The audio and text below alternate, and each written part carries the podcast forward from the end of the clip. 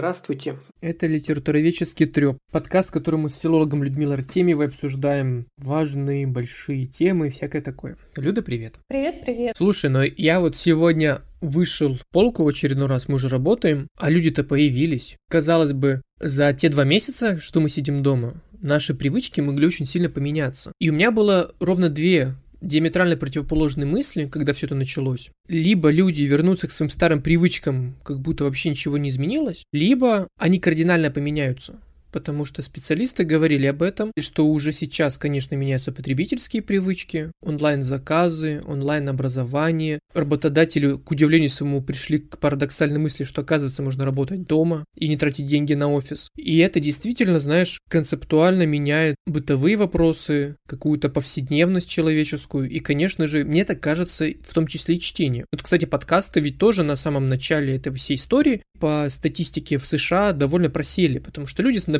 сначала слушали подкасты во время утренних пробежек, во время завтрака, во время тех дел, когда им нужно было чем-то занять уши, получать какое-то полезное знание. Но сейчас вроде более-менее возвращаются к медиапотреблению привычному, но мне кажется, что в целом, конечно, что-то изменится. И я бы хотел с тобой, конечно, обсудить, как мы вообще нынче читаем, как тебе кажется, изменилось ли что-то, это первое. А второе, ты, наверное, помнишь ведь, с чего все начиналось? Для всех это было шоком. И вот люди оказались дома с родными, близкими, книжками, собаками. И мне кажется, что они получили в первую очередь не университет на дому, они просто получили информационный шум тот же, привычный по уровню своей нагрузки. Но просто это тот информационный шум, который им рассказывал, например, бесконечно много о 250 новых книгах, о 250, не знаю, сериалах, подборке фильмов про самообразование и многое другое. В общем, один информационный шум сменил другой. Просто раньше этот информационный шум условно рассказывал какой-то смешной инцидент во время концерта известного исполнителя, а теперь концертов нет, все перешли онлайн, и новости также. То есть раньше были какие-то криминальные сводки, происшествия, общественная жизнь, массовые мероприятия, футбол, баскетбол, хоккей, все было. Потом этого просто не стало в один момент. Как тебе кажется, с чем мы в самом начале столкнулись? Может быть, ты в своей жизни заметила некие тенденции? У тебя вообще что-то изменилось? И что ты вообще об этом всем думаешь? С одной стороны, я безусловно согласна с твоей последней мыслью, что просто изменилось наполнение информационного шума. Сам по себе он никуда не делся, он не стал структурированнее, и жизнь он никому не облегчил. Если в начале вот это насыщение информационного поля оно стало, помимо, конечно, стабильных каких-то новостей, фокус которых сейчас сместился, понятно, на вот эту вот ситуацию бесконечного заточения, в которой мы все оказались, безусловно, тут же появилось очень много информационных ресурсов, предлагающих и услуги, обучение чему-нибудь новому, книги в свободном доступе, которые раньше были только платные, статьи, онлайн-постановки, которые стали проходить, или наоборот записи старых постановок, которые стали выкладывать в общий доступ. В общем, произошло такое, скажем так, творческое обогащение нашего информационного пространства, конечно, по-прежнему не структурированного. Первая волна такого обогащения, когда все только-только начиналось, проходила под лозунгом «ну вот теперь-то мы посмотрим, мы научимся и мы прочитаем». Не было понятно, насколько все это затянется. Естественно, была какая-то надежда, что ненадолго. И мне кажется, было некоторое, может быть, это было только у меня, ощущение даже некоторой надежды, что ли, некоторого вдохновения, что вот а вдруг мы сейчас действительно, я не знаю, как я скачаю вот все книги, как э, смогу их прочитать. И потом, по мере того, как мы продолжали и продолжали и продолжали и все никак не закончим сидеть дома. Во-первых, весь этот неограниченный, частично неограниченный доступ к информации перестал быть настолько вдохновляющим, он стал привычным. Да, нам все еще дают что-то бесплатно. Причем привычным вот в том самом смысле, в котором привычна любая информация как явление. Мы не успеваем. Мы как не успевали знакомиться совсем раньше, даже при менее доступных книгах и спектаклях, так мы по-прежнему этого не успеваем. Мы не успеваем проходить онлайн-курсы, получать новые степени, сертификаты и так далее произошло такое разочарование карантином, скажем так, и разочарование вот этим вот обещанием, что вот теперь-то, сидя дома, мы что-то нагоним. У этого есть два логичных объяснения. С одной стороны, все, мне кажется, признают, что объем работы с переходом в онлайн у всех вырос катастрофически. Времени стало в противовес ожиданиям меньше на то, чтобы хоть что-то делать. С другой стороны, мы по-прежнему не всесильные, часов в сутках у нас по-прежнему 24. И всегда, когда тебе кажется, что вот и сейчас ты это все узнаешь, на самом деле жизнь внесет свои коррективы, и ты так останешься тревожным котиком, который ничего не успел. Это идеальный вообще лозунг для нашего подкаста «Тревожный котик, который ничего не успел». Давай переименуемся. Прекрасно. Причем люди, знаешь, с удивлением обнаружат, что это, знаешь, не какая-то мимишная история, а два странных человека, которые обсуждают книги и литературный процесс. Когда ты говорила о происходящем, я себе поневоле ловил на мысли, что иногда очень полезно вернуться к истории, исследовать, например, повседневность, которую была в Российской империи там в 19 веке. В 19 веке, если ты дворянин, то ты, в принципе, мог сидеть дома, ничего не делать. Но насколько же по-разному богатые люди проводили время, и нынешние люди то же самое. Находиться дома и заниматься вообще всем, чем они хотят, потому что их предприятие, оно на них работает. Просто оно так устроено. В том-то и дело, как мне кажется, что это очень интересный вопрос, насколько наличие свободного времени коррелируется с тем, что ты успеваешь делать и что ты вообще воспринимаешь и читаешь. Это, знаешь, напоминает отчасти, мы недавно только обсуждали с моей супругой, она вспоминает список чтения на лето с ужасом, как в школе раньше давали, потому что, ну, не хотелось ей этого. Ей хотелось читать то, что она хочет. А я с радостью, потому что я думал, класс, наконец-то начитать книжек. И это тоже неплохо и не хорошо. Это просто то, как по-разному люди вообще потребляют даже книжную информацию. Я до сих пор удивляюсь, почему у нас нет некого долгого, умного, спокойного разговора, знаешь, на таком общегосударственном уровне в любой стране, как люди читают. Я к этому неоднократно возвращался, еще раз вернусь сейчас, потому что вот эта история очень важная. Как мы работаем с книгой, как, как с ней работают разные люди. Буквально на днях вышло, вышел перевод и вышел огромный материал, как люди потребляют информацию в интернете на протяжении последних 15 лет примерно. То есть это огромное исследование американской компании и знаешь, самое удивительное, что особо ничего не изменилось. А, есть несколько элементарных принципов, которые так и остались с нами. Во-первых, люди все еще, несмотря на то, что образование, интернет-образование, скажем так, в массах оно разошлось очень широко. Люди все еще сканируют, они читают. Это первое. То есть они не вчитываются, они сканируют очень быстро интересующую их информацию, они проглядывают очень быстро и все, дальше уходят. Затем есть так называемый эффект пинг-понга, который работает, когда у вас всплывают, например, рекламные эти такие баннеры, знаешь, в Гугле или еще где-то. То есть ты отвлекаешься там на долю секунды, как бы перескакиваешь по диагонали постоянно. И, возможно, ты ухватываешь какую-то часть текста, но он тоже не всю. И получается, что вот эта классическая модель чтения книжного, да, она ведь чем дальше, тем больше, ну, в общем, уходит в небытие, скажем так, потому что наша привычка такова. Тут нужно либо иметь какие-то, не знаю, э, две модели поведения с текстом, что ты вот, например, когда ты видишь книжный текст, ты его читаешь полностью, а, например, когда ты видишь там интернет-текст, ты действительно по нему пробегаешься очень быстро. В формате тоже знаменитой схемы английской буквы F, то есть ты читаешь заголовок, подзаголовок, а потом быстро пробегаешь там, и все, все на этом закончилось. И это очень важная тема. И меня она очень интересует, как люди вообще читают и что с этим происходит. Потому что карантин, он действительно дал людям гору возможностей для чтения. Просто.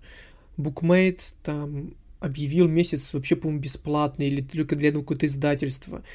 Яндекс Плюс, там, 10, там 5 рублей, смотри фильмы, слушай музыку, подкасты, сколько хочешь.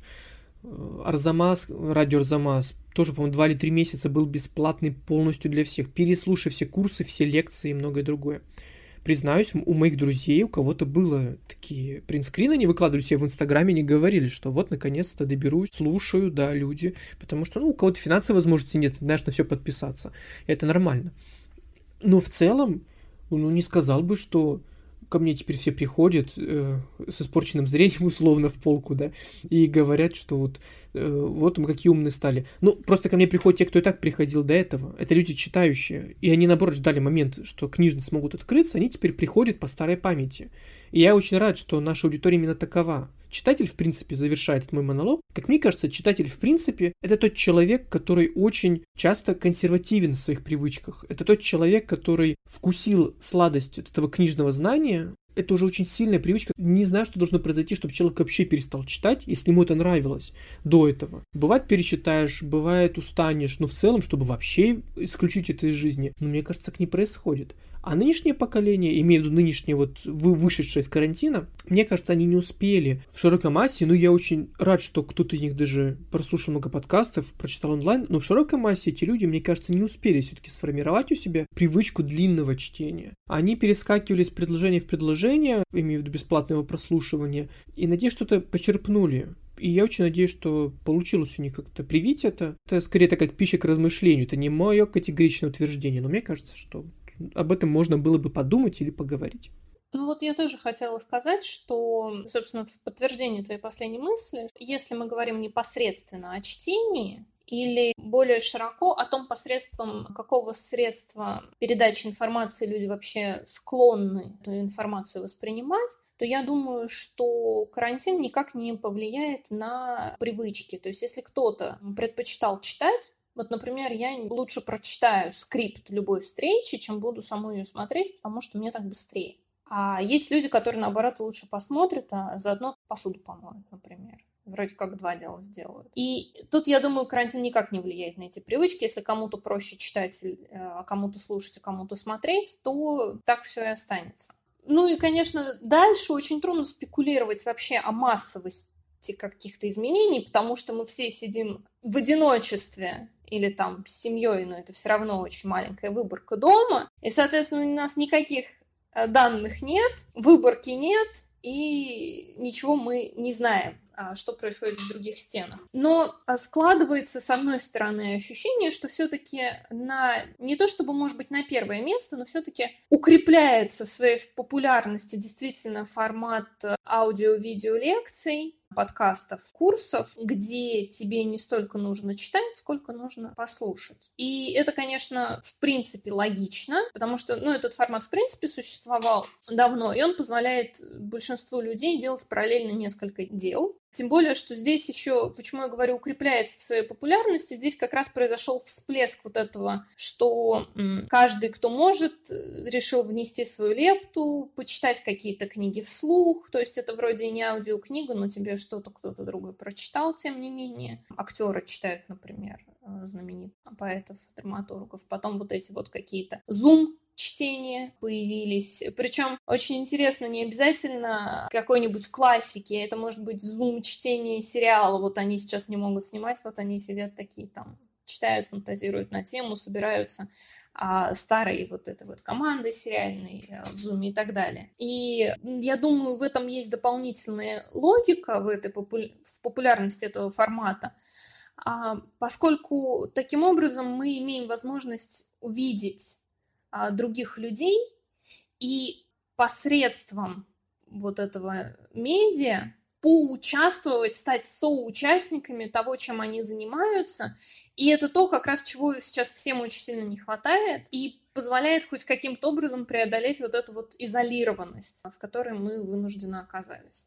Я вообще очень надеюсь, что вот эта традиция Zoom вечеров, назовем ее так, и вообще в принципе традиция проведения бесед, обсуждение книг и многое другое, она останется с нами. Я очень надеюсь, что многие, вкусив уже как раз этот плод, вот именно возможность обсуждения, даже, возможно, соврем... совместного досуга, за чашкой чая, не знаю, вина, чего угодно, поговорить о хороших вещах.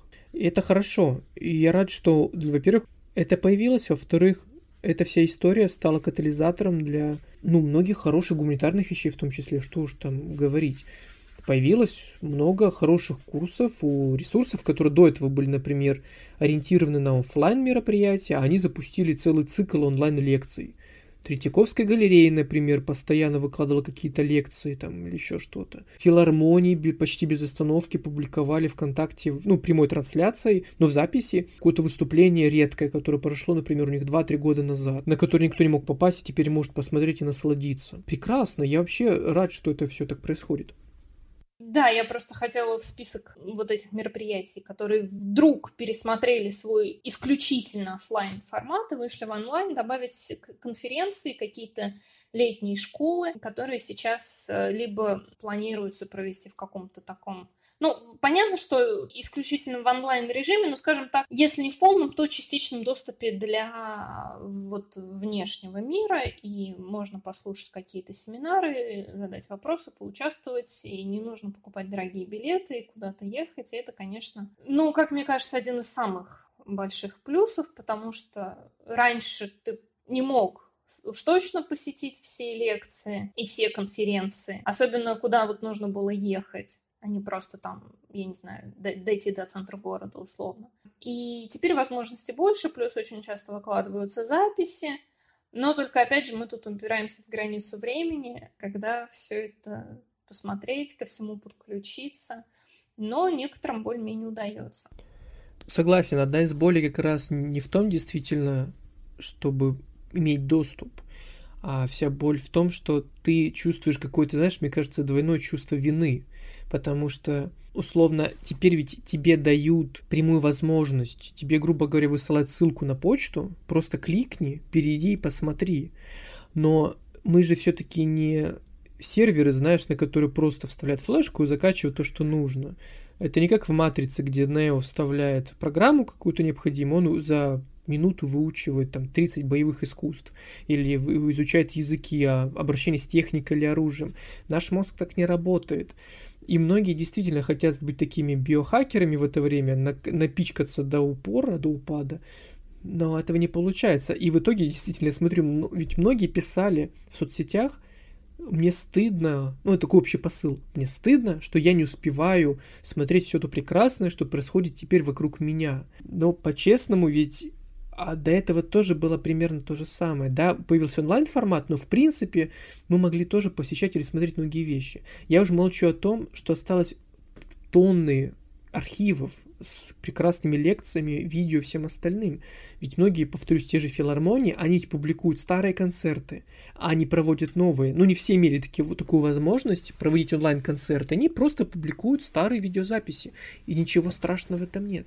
Я просто это осознал, когда начал разгребать какую-то очередную там свою свалку ссылок, и до меня дошло вдруг, думаю, мамочки, ведь сейчас у нас прекрасное время, чтобы действительно не пытаться гнаться опять вперед, знаешь, а чтобы наконец-то остановиться и оглянуться, посмотреть на те книги, которые вышли, например, успели выйти в 2020 году, в конце 2019 года.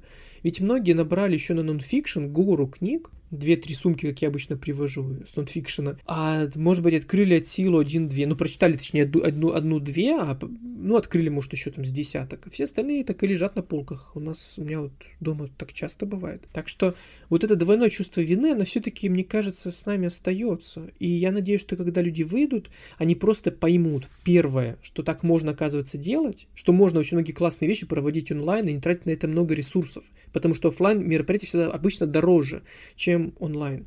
Во-вторых, что у нас за плечами еще очень много классных материалов, к которым можем, к которым можем вернуться, независимо от того, бурлит жизнь вокруг нас или нет.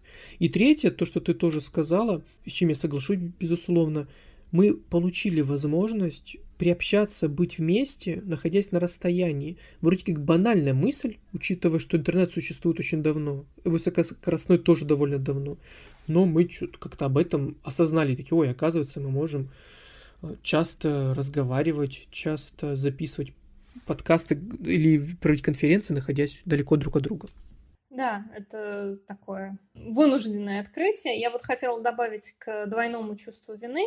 Тут помимо того, что а, мы все ходим и тревожимся, что мы не успеваем потреблять, нам еще приходится постоянно тревожиться, что мы не успеваем производить. То есть мы абсолютно становимся заложники вообще потребления и капитализма во всех вот своих проявлениях, потому что сейчас, во-первых, каждый более-менее связанный с какой-то внешней деятельностью человек задумался, о, мне нужно срочно начать транслировать свое знание в виде видеоблога, подкаста, статьи, чего угодно. Это с одной стороны. С другой стороны, вот, например, университет стабильно нам присылает имейлы, где обязательным пунктом будет, но вам же нечего, нечем заняться на карантине, поэтому где же ваши статьи?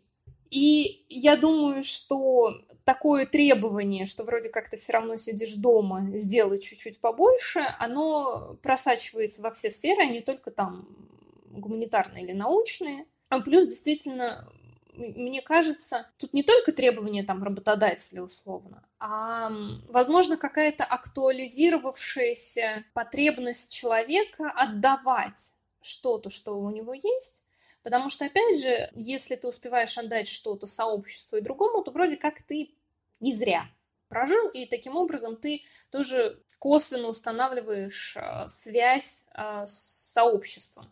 А это, опять же, то, чего сейчас не хватает. Но то, что ты говоришь, мне кажется, это классическая история связана как раз с капиталистической системой. То есть потребление должно производиться, один должен отдавать, второй должен принимать. Если этого нет, значит цепочка нарушена и нам плохо. Ведь не зря вот в этот период, конечно же, активизировались многие левые мыслители, в том числе была целая критическая какая-то серьезная полемика по поводу материала Джорджа Гамбина, который говорил, что все правильно, так и должно быть, что коронавирус нам, наоборот, поможет в каких-то вопросах понять вообще, что происходит, да. Ну, там много было мыслей, не буду обо всем, но суть в том, что вся эта история, конечно же, подняла полемику на довольно высокий уровень, и люди вообще начали думать, как мы живем. Недавно была новость очень показательная, причем в России, насколько я помню, мужчина со своими детьми шел в лес, чтобы спасти их, собственно, от болезни. Вот этот уход в лес во всех смыслах, это вообще идеальная формулировка, потому что она касается как и Гамсуна того же, например, Пришвина, как и Юнгера, которого как раз недавно от Маргином переиздал, собственно, труд Юнгера так и называется «Уход в лес». И я не удивился бы, если бы кто-то провел исследование о том, что, например, в этот период люди активно читали какие-то труды, связанные с жизнью в лесу или еще где-то. Ну, условно, да, а на природе, не знаю, и так далее. У меня просто родители, они живут в селе. Вот просто в селе. Я когда им звонил, и говорю маме, но ведь у вас же быт, наверное, вообще не изменился. Он говорит, ну да. То есть, ну так вокруг них там соседи там 30 метров от них ближайшие. У них своя территория, и у них вообще ничего не изменилось. И это красиво, потому что это парадоксальная мысль о том, что человек находясь на своей земле, может быть хоть немножечко хозяином вообще своей жизни. Не всегда, но может. Если он, конечно, не фермер, потому что фермер зависит от многих и погоды, от многих факторов. Но если у тебя есть возможность зарабатывать, например, удаленно и жить на своей земле, ну, ты великий богач во всех смыслах этого слова. Да, это очень, конечно, круто, и все, кому повезло свалить в деревню или на дачу в этот карантин, они счастливы. И я даже бы объяснила это еще банально тем, что когда ты сидишь дома, тебе просто не хватает пространства. И это очень тяжело.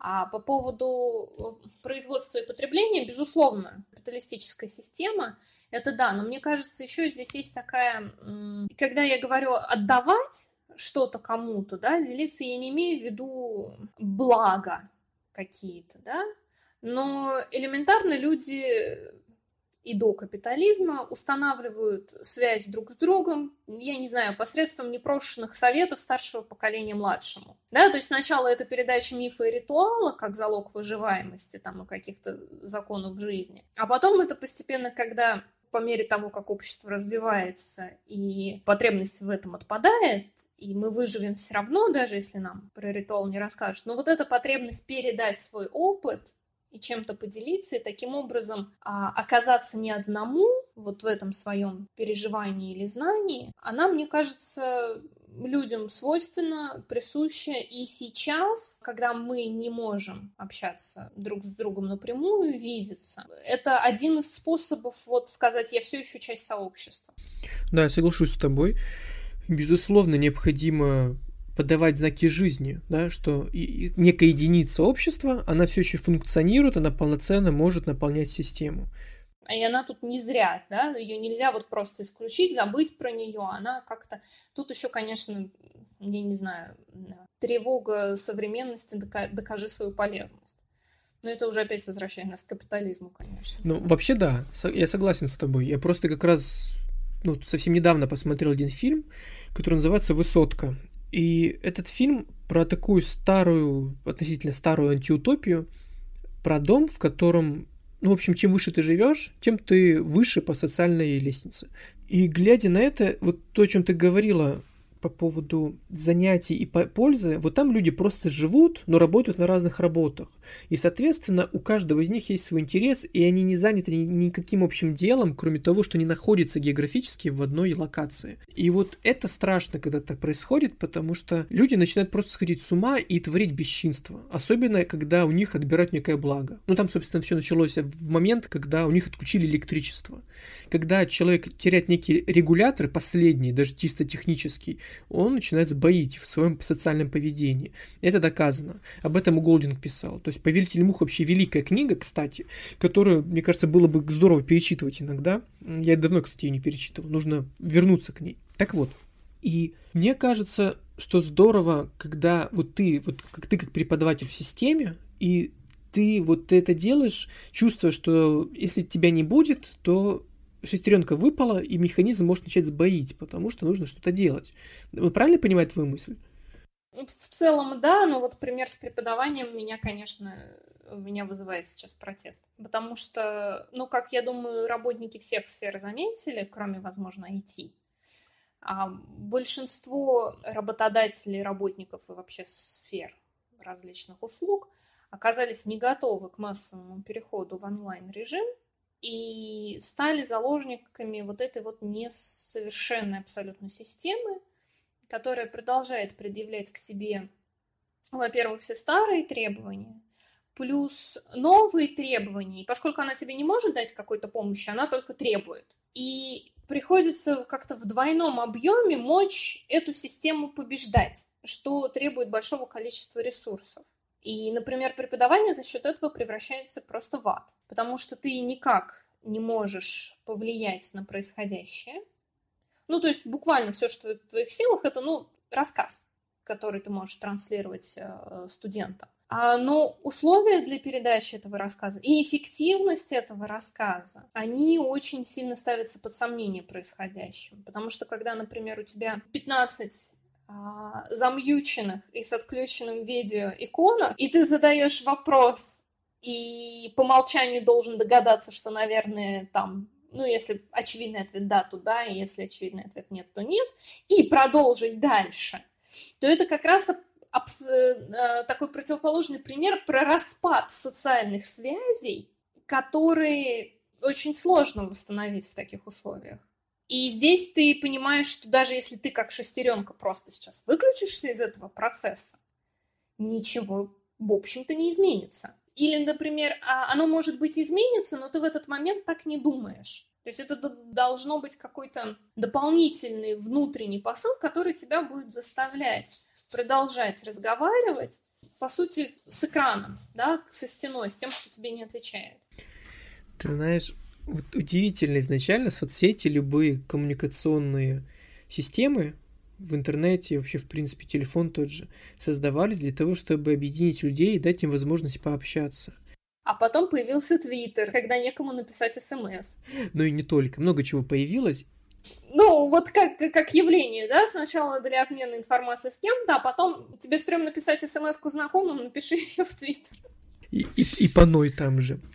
И вот получилось так, что в определенный момент эволюции всего этого люди дошли до того, что им уже не нужно общаться здесь, ну, вы имеете в виду, да, они могут быть зрителями в этом мире и особо не прилагать никаких усилий. И поэтому человек, который вынужден в этом мире информационном что-то производить, он должен постоянно искать внутренний какой-то двигатель для этого, потому что иначе он действительно смотрит на все как на стену. Так если подумать, если абстрагироваться и посмотреть на нас глазами какого-то средневекового человека, мы все пялимся в светящиеся предметы и с ними разговариваем. И при этом полагаем, что на другом конце сидит другой человек. Это так, если задуматься вообще, знаешь, очистить память нашего поколения, и это очень интересно получается. Ведь ребенок искренне удивляется впервые, да, смартфону, не знаю, чему угодно, но затем он перестает этому удивляться. То есть сначала он удивляется, что, например, он может увидеть маму на экране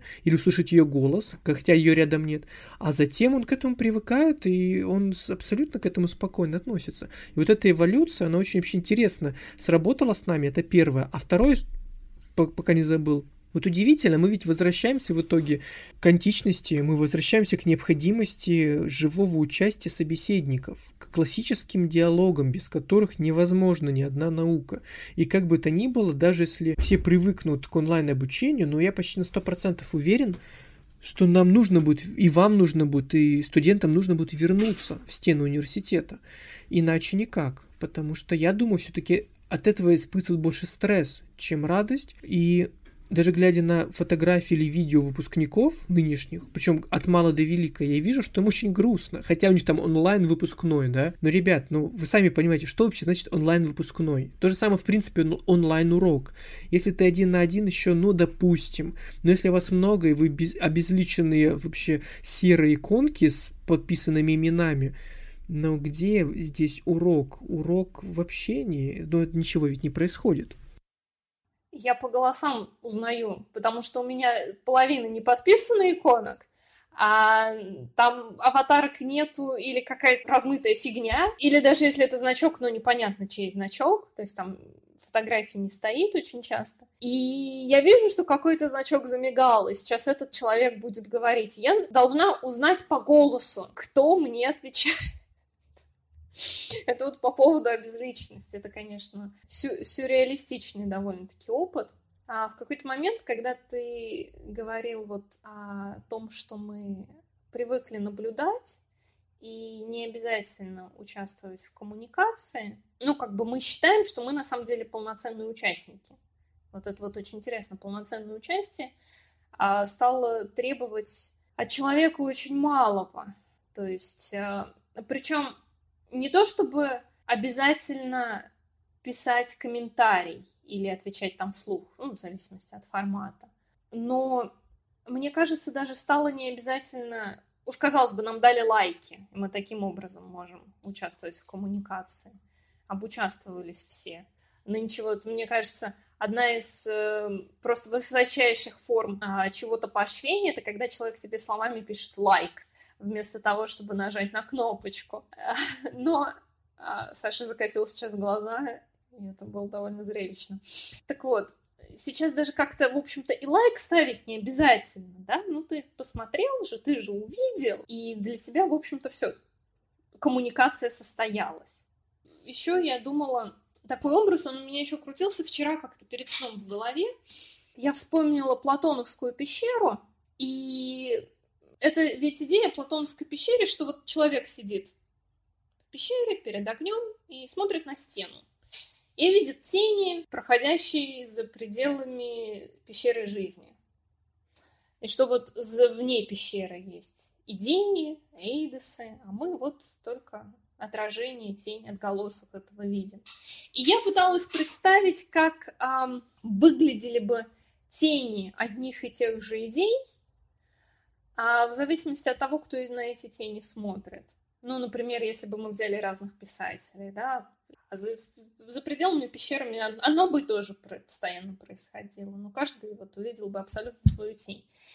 И вот мне кажется, сейчас, когда мы сидим перед экраном и не получаем ответа, мы, по сути, ну, находимся в какой-то похожей ситуации. То есть догадайся, отражение чего именно ты видишь. И в принципе, человек становится заложником своей оптики.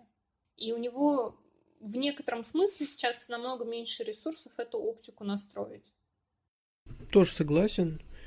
Вообще, история с оптикой, она ну, очень интересная. Получ... Знаешь, вот, например, это исследование, о котором я говорил, о медиапотреблении в интернете за последние 15 лет.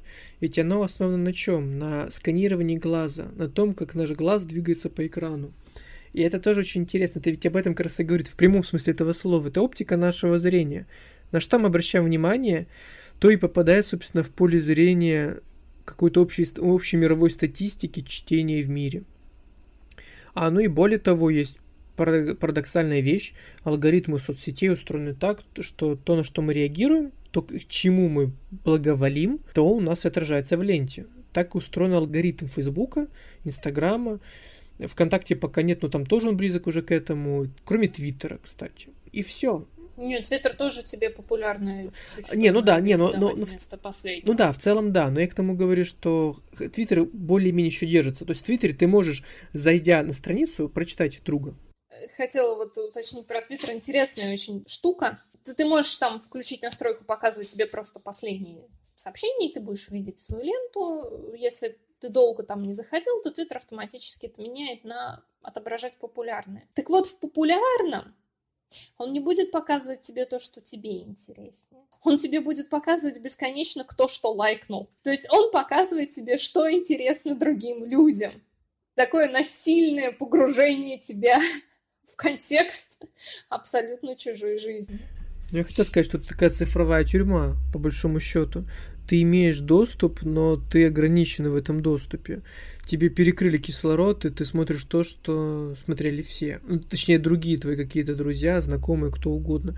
Это очень грустно. И я не удивлюсь, если рано или поздно многие, знаешь, радикальные какие-нибудь элементы, в том числе общественники, не знаю, философы, они просто будут за то, чтобы отключить интернет, например, ну, где-нибудь, в каком-нибудь даже, может, географической какой-то области. Потому что интернет, конечно, это великая сила и мощь. И я недавно вспоминал о том, как по-другому на него реагировали в тех же газетах, журналах, ну, где угодно. То есть в классических таких СМИ на интернет раньше смотрели немножко свысока. Многие говорили, да зачем нам сайт, это ваш интернет, это для 10 там каких-то айтишников, ну, тогда айтишники так не назывались, ну, программистов, каких-то топ-менеджеров, его нет. Я читал историю одного интернет-ресурса российского, и в тот момент, когда эта российская СМИ только появилась, это был, ну, допустим, 97 год, ну, боюсь ошибиться, в общем, конец 90-х в интернете в российском было сколько-то тысяч человек, понимаешь, тысяч человек, то есть даже не десятки тысяч, а несколько тысяч. Это все были топ-менеджеры каких-то больших корпораций э, и многое другое, то есть большие люди, короче говоря. Ну, либо люди среднего звена, но которые имели возможность и время за этим всем следить, потому что интернет тогда был скорее диковинкой, чем повседневностью. Как же все очень сильно изменилось за 20 с небольшим лет, или около 20 лет, насколько кардинально все ускорилось, с одной стороны, это здорово, повторюсь, но с другой стороны, как мне кажется, и отчасти немножко резюмирую наш сегодняшний разговор постепенно, интернет нам подарил вместе со своей скоростью постоянно ускоряющееся стрессовое состояние от количества коммуникаций с людьми, от количества информации, которую мы принимаем, ну, потому что это белый шум, он с нами всегда, от того, насколько мы к этому привязаны и действительно иногда не можем даже никак вообще выключить телефон, например, на целый день. Сейчас это представить очень сложно, почти всем. Мало кто имеет возможность вообще быть без связи хотя бы день, два, три, если он не ушел в отпуск, и при этом все коллеги, например, знают, что все, мы его не трогаем, и вообще ты ни в каком случае ты не понадобишься в экстренной ситуации. Вот эта геометрическая прогрессия, она, с одной стороны, пугает, но с другой стороны, я очень надеюсь, что в определенный момент она достигнет своего пика и замрет. То есть выйдет на плато, как сейчас принято говорить, учитывая всю эту историю с коронавирусом, она выйдет на плато, стабилизируется и замрет. И в этот момент, возможно, мы наконец поймем, что нам с этим делать. Потому что, повторю твою мысль, отчасти главное не то, что мы там производим, а то, что нам с этим делать и как бы как нам к этому возвращаться, что нам с этим, как там с этим работать, короче говоря. Тут много вопросов важных возникает. Думаю, я надеюсь, что лет через не знаю, 10, может быть, что-то изменится, 5, может быть, даже 5, учитывая темпы того, что происходит сейчас. А может быть и нет. Может быть, технология настолько скоростная, что нет. Не знаю.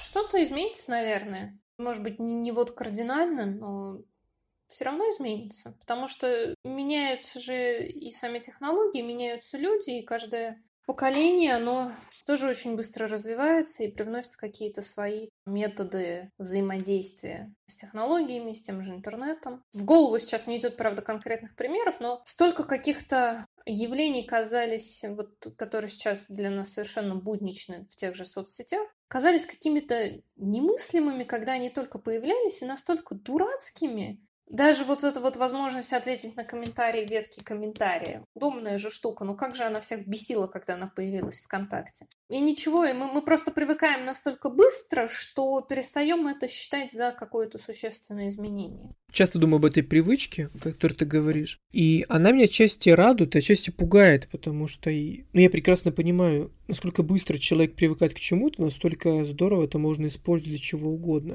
Поэтому сейчас многие пытаются осмыслить вообще происходящее, например, с Фейсбуком. Фейсбук пытается сам себя переосмыслить отчасти, потому что то, что всегда заявляет Нет, Фейсбук. Да-да-да-да-да, мы с этим постоянно работаем. И нельзя ж не вернуться да, к литературоведению. Такая постмодернистская история. Бесконечная игра со смыслами, жонглирование, э, постирония какая-то и все. А личное производство каждого это минимально. Люди уже действительно могут писать просто слово лайк, чтобы не ставить лайк. Это уже круто считается.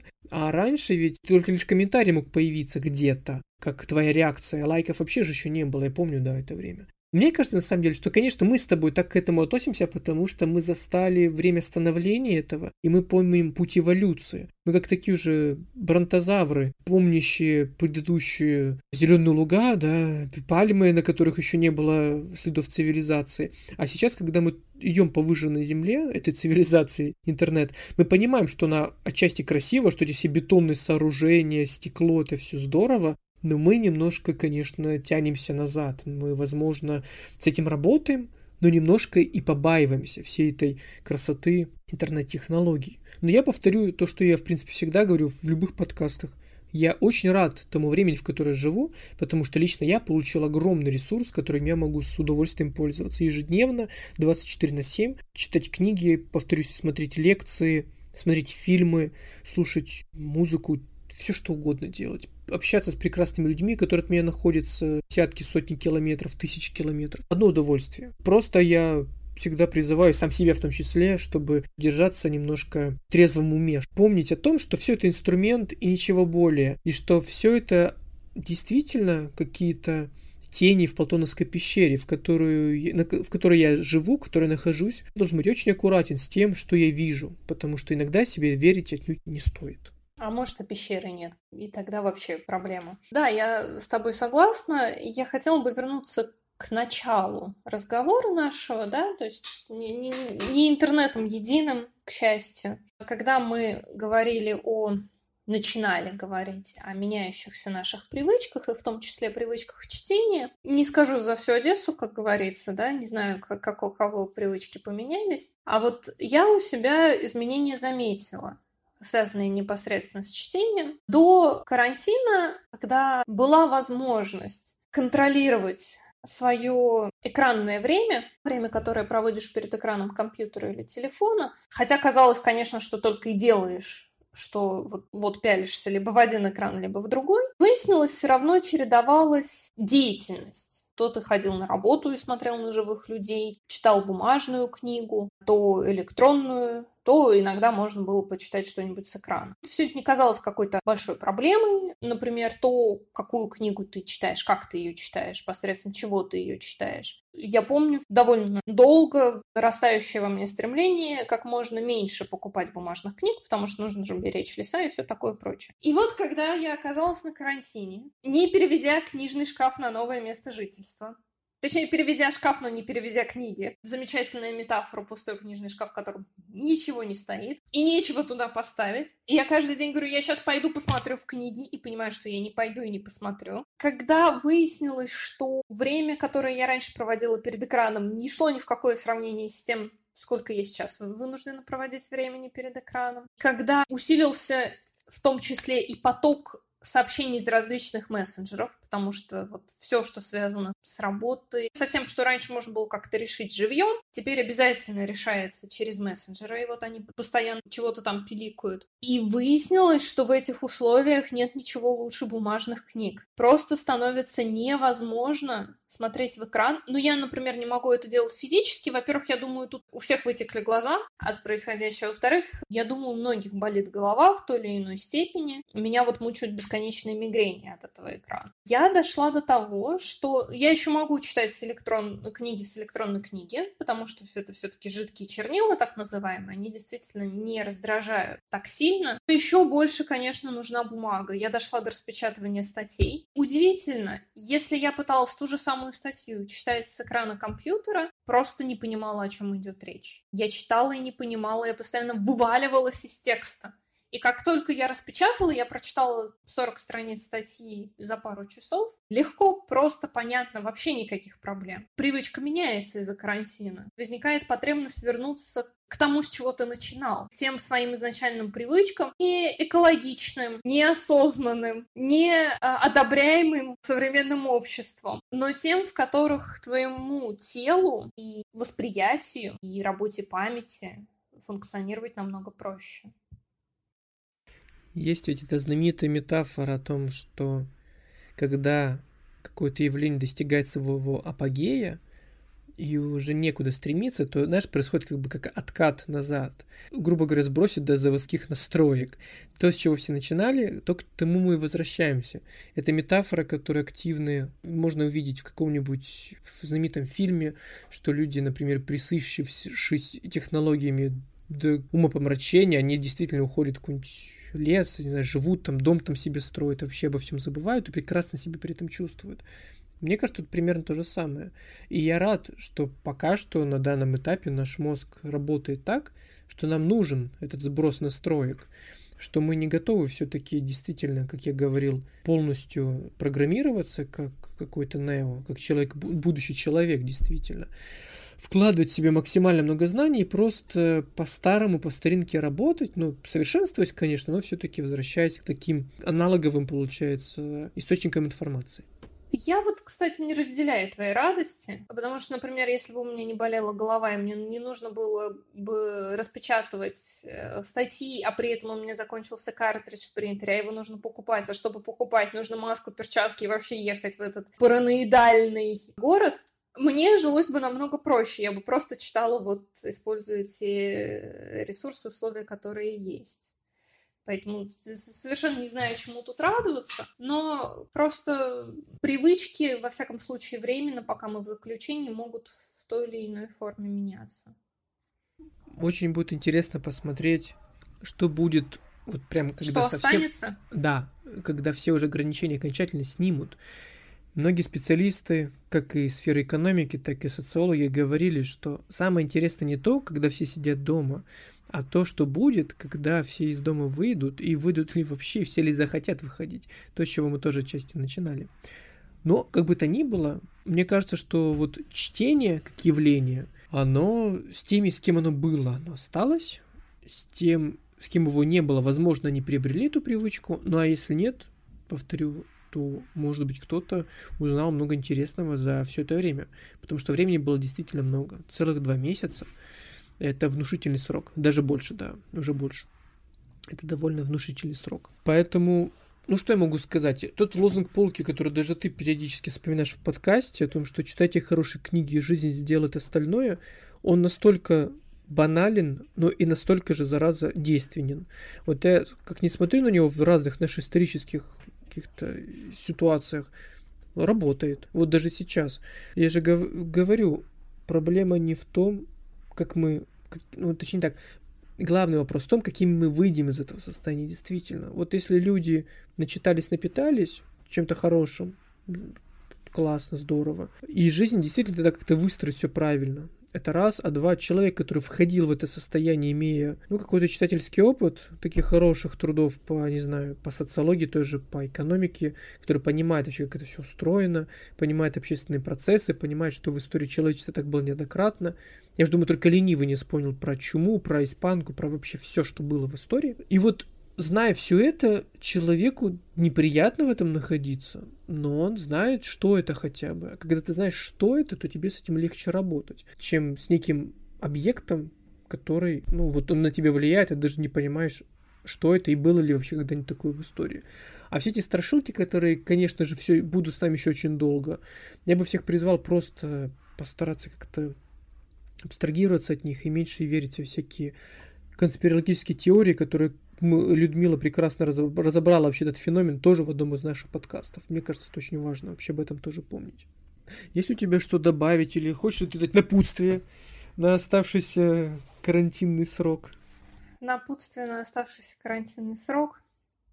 Да я думаю, что люди как-то сами справятся без напутствия, потому что эти напутствия сейчас идут из каждого утюга. То, с чего мы тоже начали, да, делай то, делай это, проведи с пользой, прочитай то, список этот, список другой. И, наверное, может быть, э, этот карантин, э, это заточение один из способов позволить каждому из нас себе просто быть.